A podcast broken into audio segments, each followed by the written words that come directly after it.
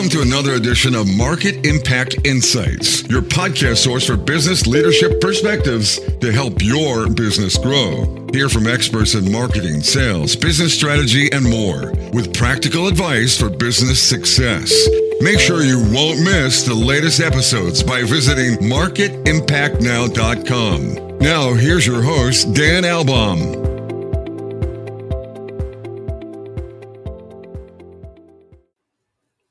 Welcome back, everyone, to another amazing episode of Market Impact Insights. Our focus today is on board of directors. And this is something for all of you that have worked in businesses of all sizes.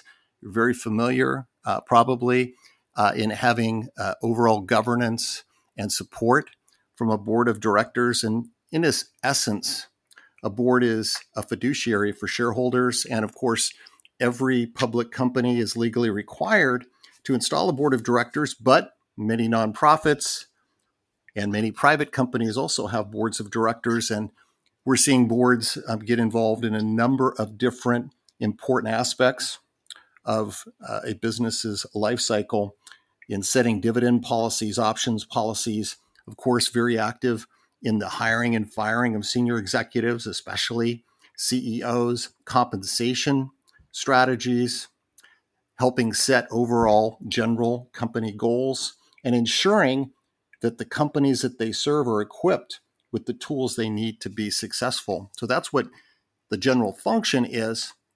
But the other thing that we're seeing is just continuous evolution, continuous movement. Uh, just as a point in time in 2020, just looking at the S&P 500, we had 413 new independent directors appointed. So you, you have new players coming into these boards all the time.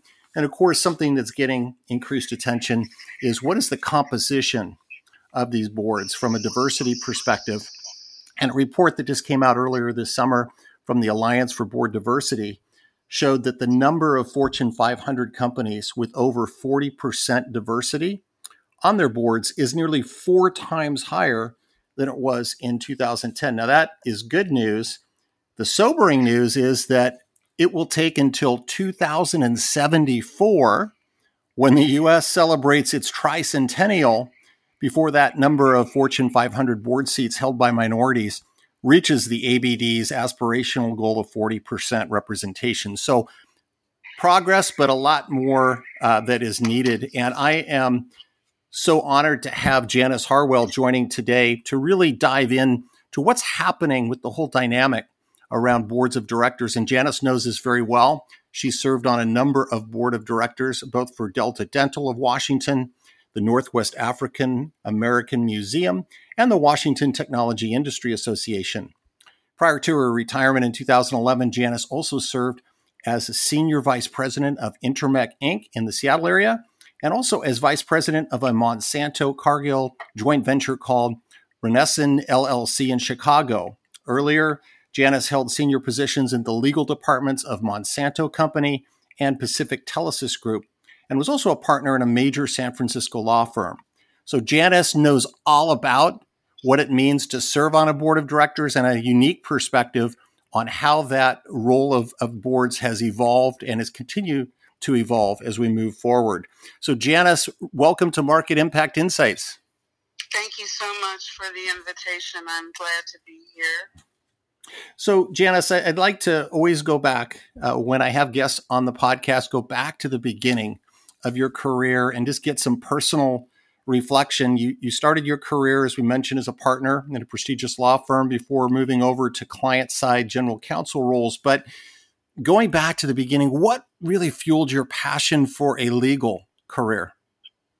So I was actually pretty skeptical when I started law school, uh, and uh, but ultimately, uh, not very long into that process, discovered the law and economics movement, which was being spearheaded by my law school, University of Chicago and it was a totally new thing back in the day in the late 70s that most uh, practitioners and most judges knew nothing about very interesting, fascinating, complicated uh, work.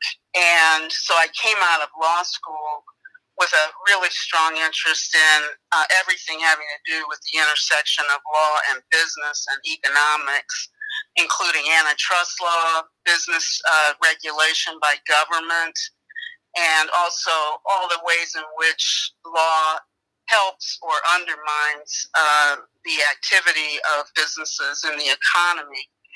Um, and my timing turned out to be fortuitously really good because uh, the year I got out of law school, Reagan was uh, elected president, and this law and economics thing uh, took off um, with a vengeance. So uh, I happen to know a whole bunch about it at the time when it became a really big thing.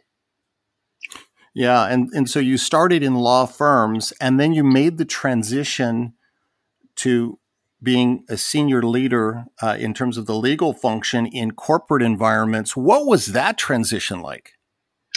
So, practicing law in outside law firms has many charms, but its perspective on business is quite limited and often impractical. And I wanted to get sort of uh, up close and personal with business operations. Um, moving into the corporate legal departments so allowed me to see a completely different side of business, whole new ball game. Very interesting, very exciting.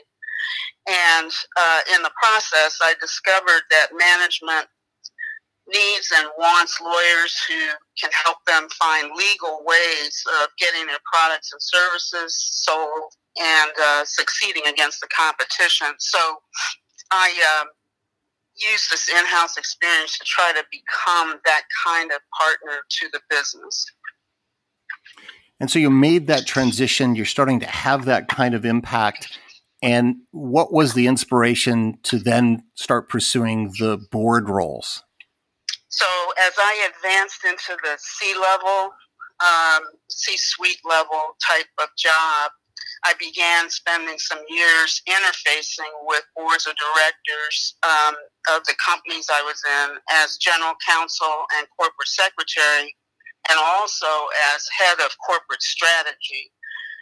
Um, I saw that the board plays a unique role in corporate governance and can have a big impact positively or negatively on corporate performance. I also saw that strategic thinking particularly grand strategy, can be a weak spot at the board level. So, uh, after some years of, of uh, you know, interfacing with uh, boards of directors uh, from the management side, I felt that strategy was an area where I could make a contribution to a board of directors while benefiting from the new perspective that board service would give me very interesting. And, and we're, we're going to dive in a little bit to more of your perspective and, and what that initial pursuit and experience was like uh, in a little bit. But as I mentioned, you know, at the open, which is some of the data points, uh, we're seeing evolution in things like composition over the last 10 years in boards. But what are some of the other major trends or changes that you're seeing in terms of how boards actually uh, engage and, and how they operate within these companies?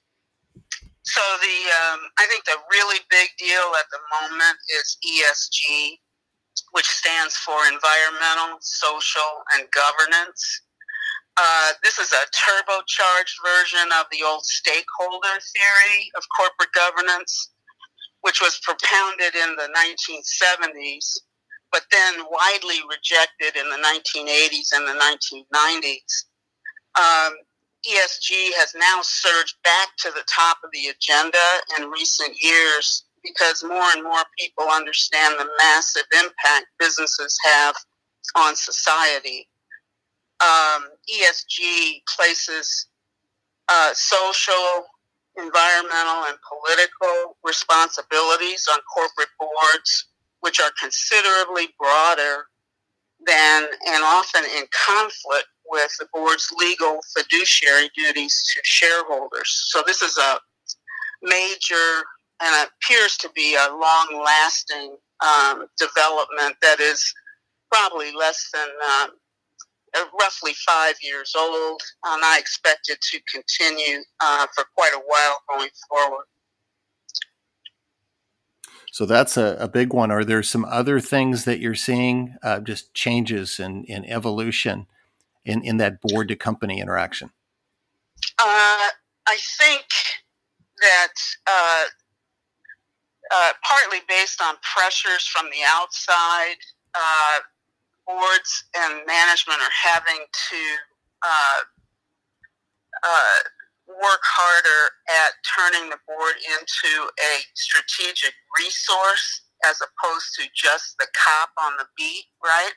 Mm-hmm. So yeah. there's a you know there's a lot of board work that is really about making sure that management doesn't you know embezzle funds or you know engage in you know illegal conduct and that sort of stuff uh, which is all necessary and it all falls in broadly into the risk management bucket.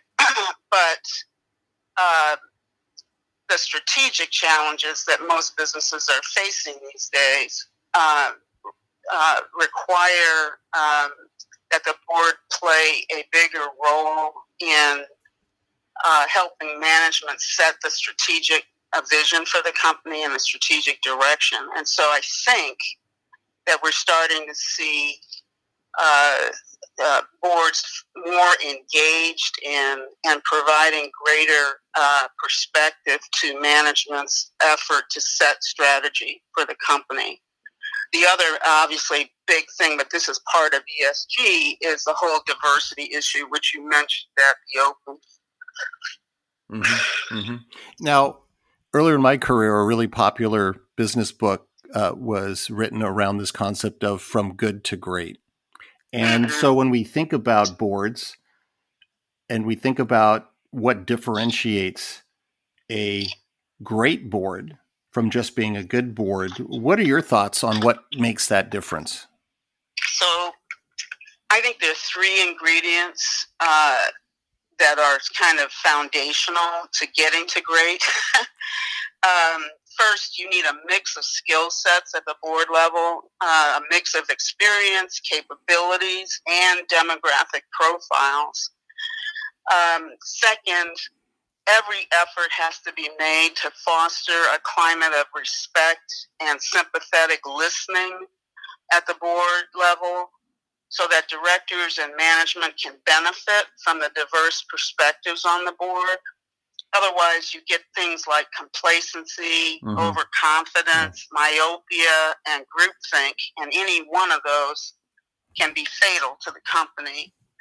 Uh, third, uh, I think directors need to realize that the company is an ecosystem and it resides in that vast ecosystem called society, right? Um, pretending that a business is operating in a vacuum can have devastating effects on the lives, livelihoods, and liberty of many human beings within and outside of the company. So, serious efforts have to be made to keep the cascade effects of corporate behavior in view at the board level so that it can try to prevent, you know, disastrous outcomes, right? Um, so those are, I think, the three. Uh, to me, these are table stakes. You need to get there on these three dimensions in order to have a, a shot at being a great company. Yeah, and I, just to follow on to something I mentioned earlier around just the fact that there's always an element of turnover or introduction of new board members. From your experience, right. Janice, did did you find that uh, w- where there was uh, a new board member that entered the picture. Was was that in and of itself? Could that be rejuvenating? Was that an element that could, uh, I guess, on that path from good to great? Yeah, and it can also be destabilizing, right? Yeah, so, yeah. and I think one of the reasons why diversity's been such a difficult uh, nut to crack is that there's a lot of anxiety about uh, picking somebody who uh, cannot make the you know the transition uh, to being a director from whatever they were doing before they got there, right? and it's a different activity. And uh, and also there's a uh, like any team, small team, uh, trying to get to the place where you uh, uh, where you have developed the relationships, the trust, the confidence, and the respect uh, that's necessary for a team to work well together is process, right? And I'm not sure that all uh, that either boards or candidates for boards are really prepared for that transition period and have all the tools they need and the attitudes they need to uh, uh, uh ensure that the uh, onboarding of new directors is successful. But yes, it, it, it, when it is, um, new directors uh, can bring uh, great new talents uh, and ideas and perspectives, not just to the board, but also the management. And particularly when you see a generational right change, or you're getting young people in there who, uh, by virtue of the fact that they're uh, young and have uh, different experiences, bring a bring the bring a vision of the future that may be more accurate, right, to the uh, to the board and management. That is so true. And in just thinking about someone, they were stepping into a board role for the first time. I, there really is no training school, right, on how to be a board member. That's the ultimate on the job uh, learning, isn't it? Yeah, well, there are courses out there that you know purport to do this, uh, and, and I have to say, uh, just from my own experience, it is difficult to take yourself out of what you already know, right? I mean, it's human to kind of default to uh, to what you already know, and so I think everybody go, is going to go through a period of time where uh, they accidentally, you know, fall back into you know the lawyer thing if that was what you were mm-hmm. doing or the ceo yeah. thing if that was what you or the marketing thing if that's what you were doing what i what i think boards need to do is to recognize that's going to happen. It doesn't mean the person is uncoachable. you know, you have to take take take time to help uh, the person essentially grow into this new role. And insisting that people already know how to do it is another way to shut the board off from uh, that rejuvenation and new blood that it uh, really needs if it's going to uh, get a good perspective on the future. Mm-hmm. Well, let's circle back and let's have a real conversation around diversity, equity, inclusion. Obviously, major attention focus in our society today around that and as it relates to boards uh, an impact there but can you also relate that to your own journey you know as you started pursuing that uh, what was that like what is the learning that you've taken from that? Uh, what's the bigger learning, perhaps, for how we can get to some of these aspirational goals, right? To have true diversity and representation on boards. So this uh, diversity is that is in that governance piece of ESG, right? Um, and uh, part of the energy that you're seeing right now around this issue is that voluntary diversification efforts have clearly have not worked, right? And that's true even though there's plenty of evidence that companies perform much better when their boards have more than token representation of women and ethnic minorities. Um, the failure of those voluntary efforts is why we're seeing state and federal uh, laws and regulations, as well as shareholder demands that companies achieve specific levels of diversity within set time frames, right? So um, I think you know there's uh, uh, we're on the road here to uh, not quite quotas, but something close to it mm-hmm. because mm-hmm people were not able to uh, achieve uh, reasonable goals on their own, right?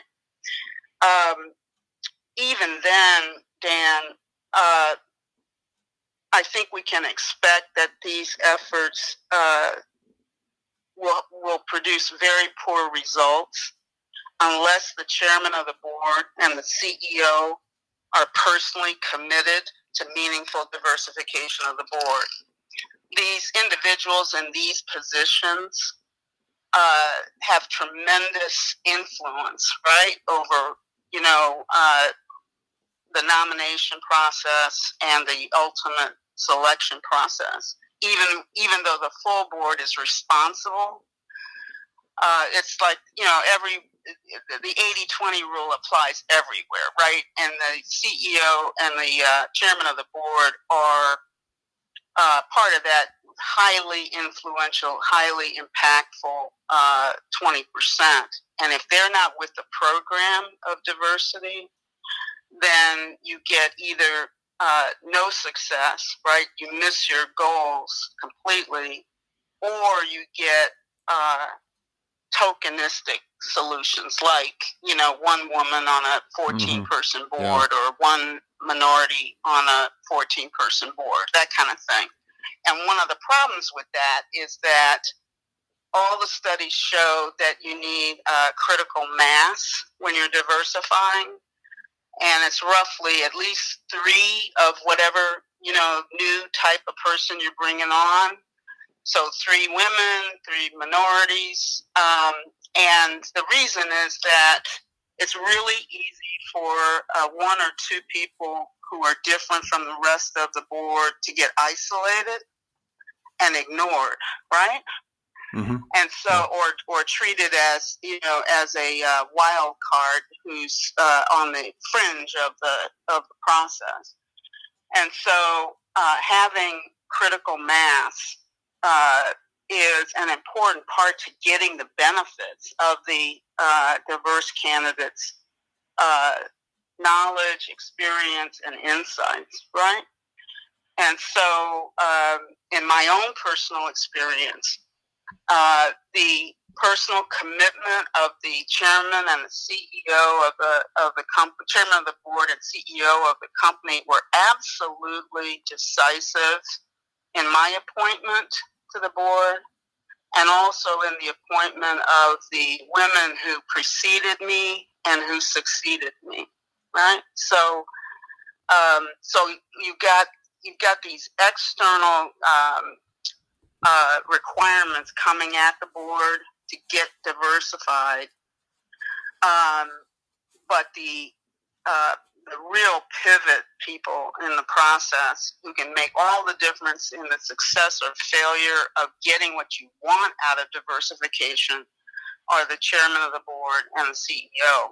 And if they can't be brought on board with this whole concept, you're going to have in effect either no diversification or very ineffectual diversification. Yeah, that's a really good point. Uh, the difference between uh, doing something at uh, some other sort of mandate or really having true buy in from the senior leadership in the company. And it sounds like you benefited from having that clear support. And you, yeah. Yeah, go ahead. Yeah, and, and I was going to say, um, we also know, and you, you mentioned the concept of ESG, uh, that there are these other macro political and environmental considerations in play. Can you right. share a little bit more about maybe what you've seen or what you see as the opportunity for ESG to continue to shape uh, the corporate governance landscape? Yeah. So, a few quick uh, examples are probably the best way to show what a tremendous impact this is having in boardrooms. Um, one very recent development involves the fossil fuel industry uh, you know, environmental activists have for a long time been challenging corporate boards and managers in that industry to protect the environment, even at the expense of profits, right? And even at the risk of destroying the business, okay? Uh, now, one would expect shareholders to fight that tooth and nail, right? Yep. And I guess, and that was the past uh, behavior. But here, just the other day, Exxon shareholders elected several environmental activists to the board of directors, and they did so over the strenuous objections of management and the existing directors. Big, big, you know, surprise, okay? Um, I interpreted that outcome as a clash of strategic vision. Uh, Exxon shareholders seem to be telling management and the old board that continuing to pump oil is not a viable strategy for the future in view of global warming. And they were demanding a fundamental change in strategic direction so that the company makes money in some way which is far less damaging to the environment. I'm not sure they have an idea of what that way is, but they're basically telling the company to figure it out, right?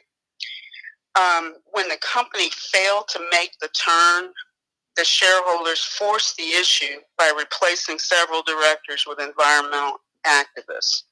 And this is a development unlike anything we have seen before. Okay? Mm-hmm. Um, at the opposite end of the spectrum, the mining company, BHP, which is a giant mining company, just executed a strategic pivot for the purpose of avoiding this environmental steamroller, right? Yeah. yeah. Um, they sold off their fossil fuel mining operations. They just announced this. And also announced a massive investment in a mine that will produce phosphate for the agricultural industry. So they're shifting from uh, classic fossil fuel mining, coal, etc., to uh, mining for products that go into the food production business. Now, this occurred under the leadership of a relatively new CEO, and that may have been a big factor in the outcome there. But you can see in this bookend uh, uh, story, you have one company that is trying to stick to the old program, and the shareholders basically are uh, saying that doesn't work anymore.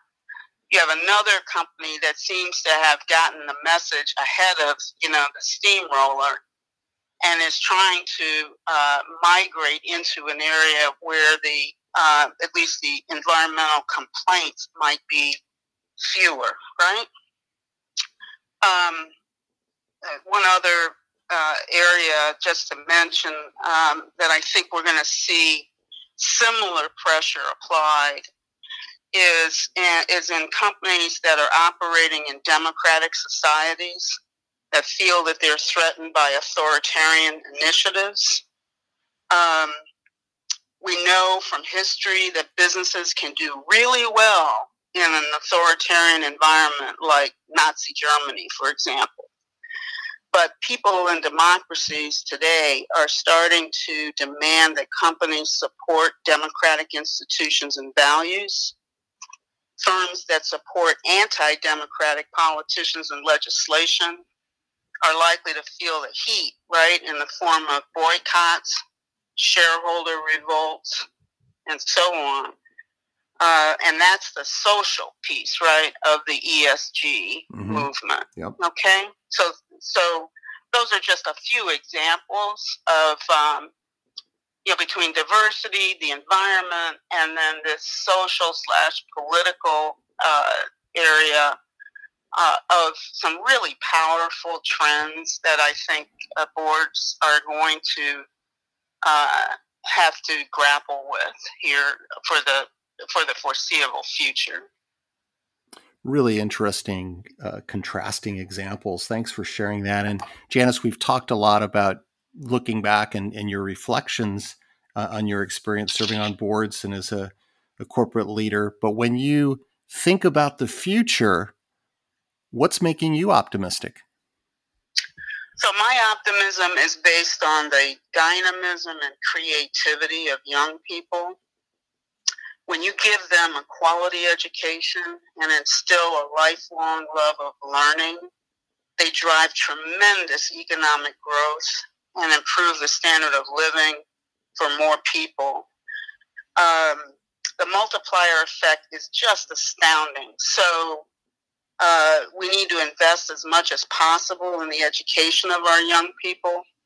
And um, my sense is that uh, while we need to do better in that area, we're starting to see many uh, important uh, uh, initiatives from that quarter, which um, will uh, help people get to a better place, both economically and socially, over the uh, over the next decades. So I'm I'm I think you you know the energy of youth combined with the with a proper education, a quality education of young people is a, is a secret sauce for the future, and I'm optimistic for that reason.